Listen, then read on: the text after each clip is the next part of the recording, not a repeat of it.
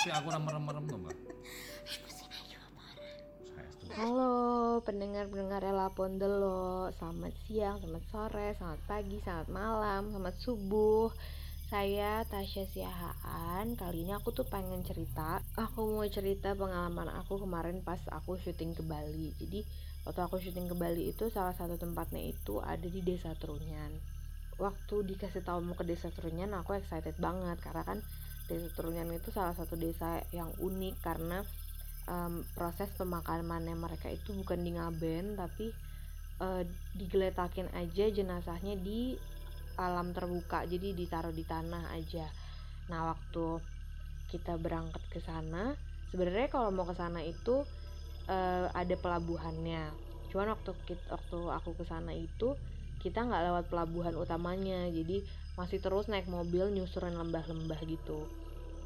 Nah waktu ngelewatin jalan ke yang lebih dekat daripada pelabuhan tadi itu tuh kanan kiri beneran jurang-jurang dan pohon-pohon doang. Jadi nggak ada pemukiman warga di situ. Tapi yang aku apa yang aku amazed banget di situ itu setiap perjalanan jadi kan orang biasa identiknya kalau uh, tempat yang agak rada-rada kayak hutan kayak gitu isinya genderuwo atau uh, ya makhluk-makhluk yang serem. Tapi ketika aku jalan nyusurin jalan itu bener-bener nggak -bener ada yang namanya genderwo atau kuntilanak atau sejenisnya. Jadi bener-bener di kanan kiri itu yang terlihat adalah penjaga-penjaga dari uh, tanah tanah tersebut ya dan bentuk-bentuknya itu nggak ada sama sekali yang jelek. Jadi semuanya tuh apa ya bercahaya tenang. Di kalau dilihat tuh tenang banget. Dan uh, aku tuh orang yang takut banget kalau ngelewatin jalan yang naik turun dan berliku-liku sedangkan kanan kirinya jurang. Tapi waktu aku di sana aku tenang-tenang aja karena aku tahu kayak nggak akan ada apa-apalah di sini gitu. Terus akhirnya sampailah kita ke tempat untuk nyebrangnya. Jadi kalau kita mau ke desa Trunyan ke tempat yang untuk uh, melihat mayat-mayatnya itu kita harus nyebrang lewat pakai kapal. Itu 10 sampai 15 menit. Terus uh, selama nyebrang itu pun pemandangannya itu gunung. Jadi desa Trunyan itu aku bisa bilang kalau itu kayak satu pulau yang gak pernah mungkin belum pernah disentuh sama manusia. Yang di bawahnya itu uh, tempat yang ditaruhnya si jenazah-jenazah itu. Jadi kalau kita lihat ke atas tuh gunung beneran gunung yang kalau menurut warga waktu aku main sana aku tanya ada nggak sih yang pernah naik ke atas gunung sana? Nah dia bilang tuh belum ada yang naik ke atas sana. Akhirnya uh, dalam perjalanan itu pun aku udah ngeliat di saat di gunung itu itu full sama penjaga-penjaga tanah itu gitu. Terus sampailah kita di desa Trunyannya. Turun nih dari kapal itu langsung disambut sama uh, kepala-kepala tengkorak yang udah disusun-susun. Jadi yang udah terdahulu meninggalnya itu uh, disusun di situ. Nah kalau kalian belum tahu kenapa sih namanya itu disebut tarum eh trunyan? Karena uh, trunyan itu artinya tarumenyan artinya kayu yang wangi. Jadi uh, di sana itu ada pohon besar banget pohonnya dan itu katanya mengeluarkan bau yang wangi. Uh, makanya warga-warga di sana itu me makamkan jenazah-jenazah kerabat-kerabatnya itu tidak di uh, kubur. Jadi mereka cuma taro aja di tanah cuma ditutupin kayak sangkar gitu. Jadi um, itu kayak bambu-bambu. Terus udah ditaruh aja dengan ditutupin kain aja terus di uh, yang uniknya ternyata mereka bawain bekal untuk si jenazah ini. Jadi kalau misalnya dulunya si jenazah ini suka mancing nanti dibawain bekal alat pancingan dan alat-alat mancing yang lain terus dibawain baju uh, sendok garpu mangkok piring. Itu uh, mereka percaya itu nanti untuk bekalnya si jenazah tersebut di alam yang selanjutnya. Terus uh, waktu aku masuk aku nggak ngerasa takut sama sekali. Maksudnya beda dengan kalau kita masuk ke tempat yang serem itu aku masuk situ tuh ya itu bisa dibilang serem karena banyak banget jenazah. Di situ ada 11 jenazah yang nggak akan dipindahin kalau belum ada yang meninggal. Terus e, ternyata baru juga ada yang baru meninggal di situ baru satu minggu. Dan itu pada saat kita ke sana itu lagi suasananya tuh mendung. Mendung jadi agak-agak gelap. Tapi nggak takut.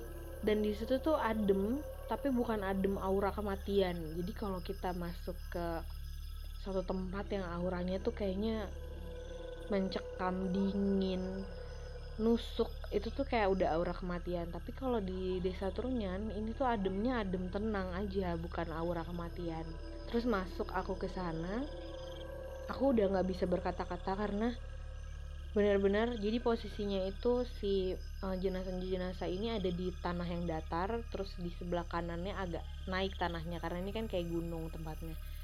Di tempat tanah yang naik ini yang udah menanjak itu penuh dengan putri-putri. Aku nggak tahu itu dewi atau apa tapi mereka sangat-sangat cantik banget dan mereka itu nggak nggak melakukan apa-apa. Jadi mereka cuman berdiri diem di situ. Bahkan itu lebih kayak daun. Jadi kalau mereka bergoyang-goyang gitu karena mungkin mereka melayang kali ya bergoyang-goyang dan cantik banget terang banget. Mereka semua pakai putih-putih.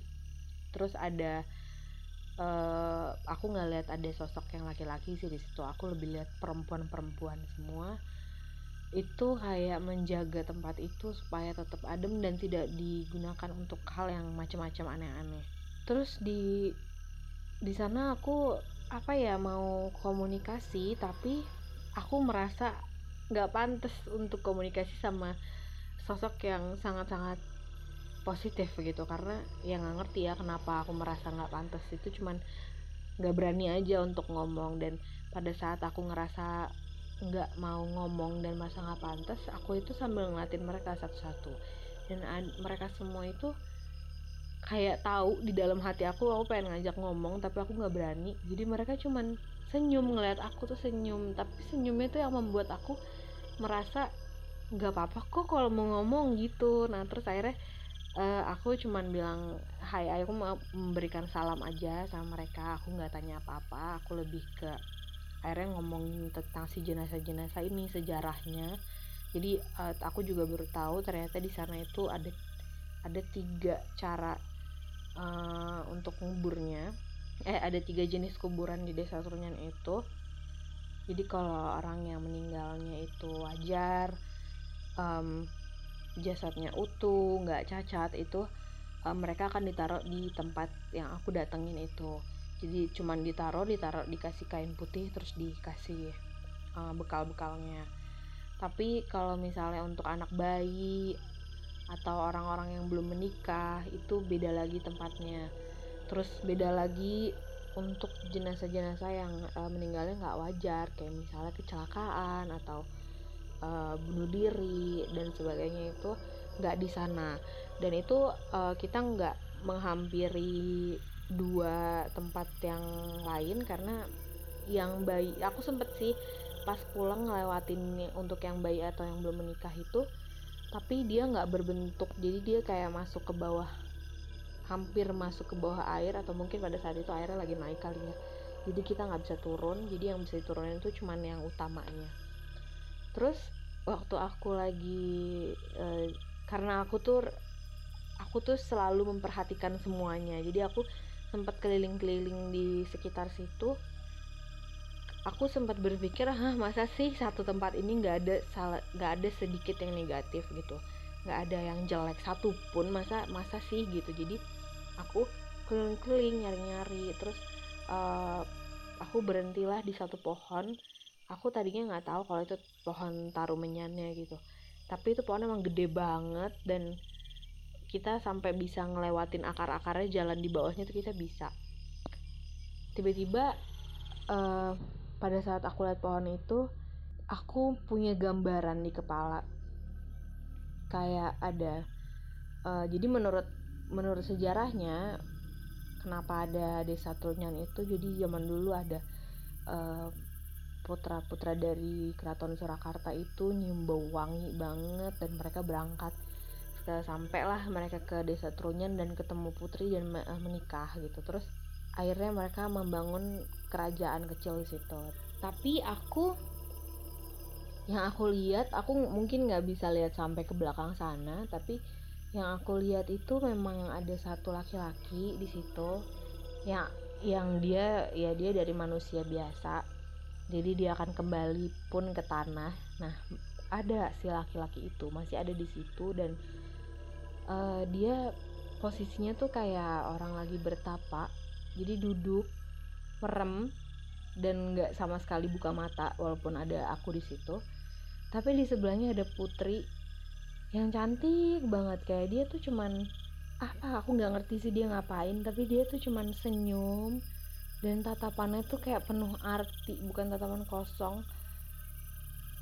Kayak ya aku nggak ya nggak tahu sih itu si putri yang diceritakan dalam sejarah atau bukan tapi yang jelas dia ada di pohon trunyan itu.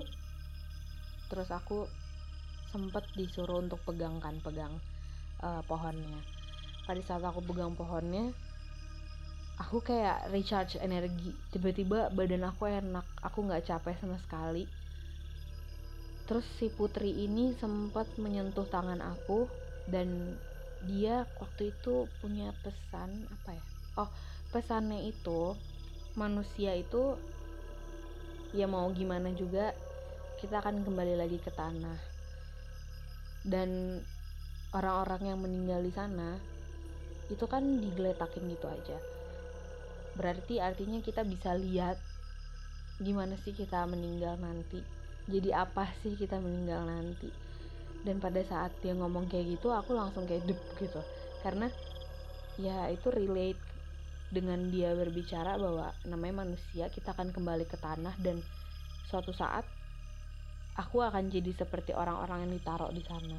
Itu ternyata untuk mengingatkan kita kalau selama kita masih hidup, apa ya, tinggalkanlah kesan yang baik untuk banyak orang karena kalau kita hidup cuma untuk cari uang supaya kaya, supaya ini, supaya itu, ya coba lihat deh ini. Jadinya cuman kayak orang-orang yang ada di bawah ini nggak ada tuh uh, label oh ini orang ini orang yang kaya ini orang yang miskin. Karena ya sama-sama aja ujung-ujungnya jadi tengkorak yang akan dimakanin sama ulat-ulat di sana.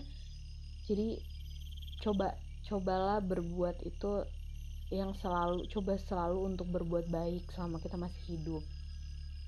Terus dia lepas tangannya dan dia cuman ngelungkupin dua tangannya sambil senyum gitu. Terus abis itu aku aku balik lagi ke tempat yang mayat-mayat um, tadi ditaruh. Aku langsung saat itu juga aku kayak merenung Hah. karena ya, ya memang di sana kan tadi ada ada jenazah yang baru meninggal satu minggu dan itu uh, masih mukanya masih bagus banget. Tapi di sebelahnya juga ada jenazah yang udah ditaruh yang tadinya tuh kita nggak ada yang sadar bahwa itu jenazah. Aku pikir itu tadinya tuh tempat sampah. Bahkan aku sempat mikir kok di tempat pemakaman naruh sampah sih? Aku mikirnya gitu. Tapi ternyata itu tuh e, tumpukan-tumpukan tulang bersama bekal-bekalnya tadi. Jadi ada baju ada e, piring ada buah-buahan ada siat gigi ada odol. Jadi seakan-akan itu kayak sampah karena ditumpukin aja di situ. Ternyata itu bukan sampah. Dan lagi-lagi itu ngingetin kita bahwa ya nanti kita mati juga akan kayak gini gitu. Akhirnya udah selesai dari situ aku masih kepo nih masa sih nggak ada sih yang jelek di sini? Akhirnya aku jalan pas mau keluar tuh jalan. Terus aku memisahkan diri dari dari tim rombongan ini. Aku belok ke kiri karena ada jalan di situ. Pas aku belok ke kiri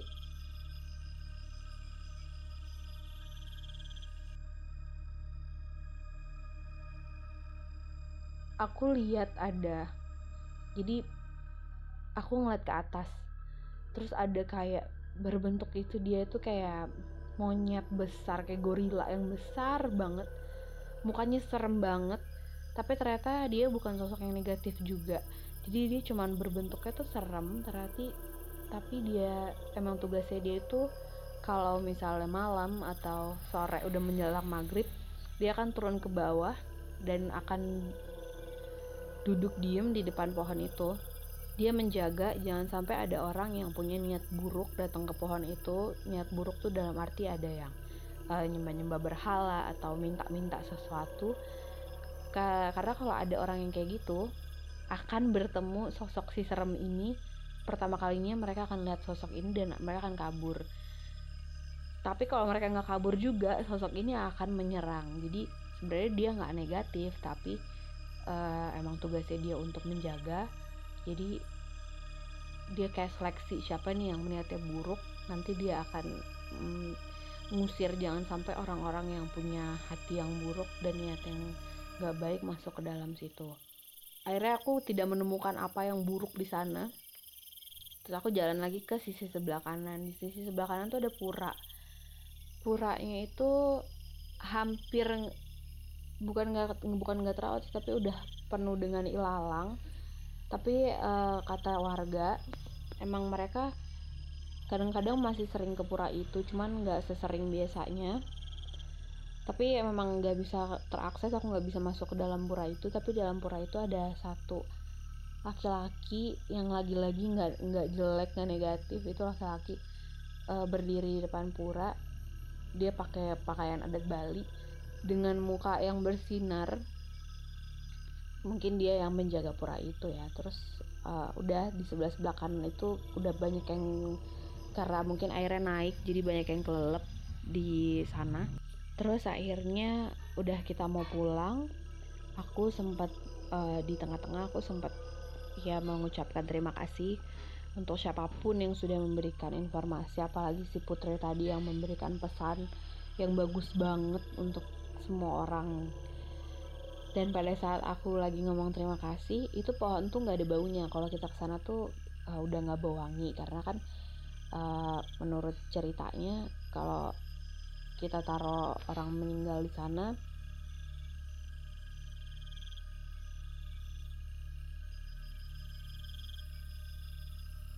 Bau busuknya itu akan jadi netral sama bau wanginya si pohon. Jadi nggak ada bau yang kita cium ke situ tuh nggak ada bau apa pun. Jadi nggak ada bau busuk nggak ada bau wangi. Nah pada saat aku bilang terima kasih tiba-tiba aku nyium bau wangi. Wangi banget wanginya tuh kayak wangi kayak wangi cendana. Aduh pokoknya wangi banget. Terus aku sempet kebingungan dan aku ngomong ini kok wangi ya? Wangi ya tapi nggak ada yang cium. Ya udah mungkin uh, aku ngayal kali ya karena aku masih sering berpikir aku tuh ngayal gitu. Terus aku balik e, menghadap ke pohon dan bilang terima kasih. Tiba-tiba si putri ini e, membuka kedua tangannya. Karena tadi dia menelungkup tangannya kan tiba-tiba dia membuka dua tangannya aku nggak ngerti dia ngapain. Tapi pada saat dia buka kedua tangannya itu aku tuh kayak penuh dengan cinta gitu. Jadi badan aku tuh rasanya tuh kayak ah gitu. Kayak aduh enak banget ya rasanya gitu. Terus akhirnya uh, aku udah balik kita balik uh, naik kapal lagi. Terus tadi sempet lihat yang makam bayinya tapi nggak bisa turun.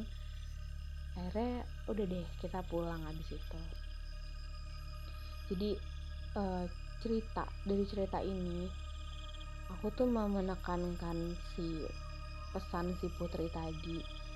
Ternyata tuh nggak cuman orang-orang kan taunya orang meninggal ditaruh di situ tuh supaya pada saat zaman dulu uh, wanginya netral jadi nggak wangi lagi dan nggak diburu banyak orang nggak diketahui banyak orang. Padahal ada pesan lain yang disampaikan di sana bahwa manusia itu harus tahu kalau ya nantinya kita juga akan kayak gini.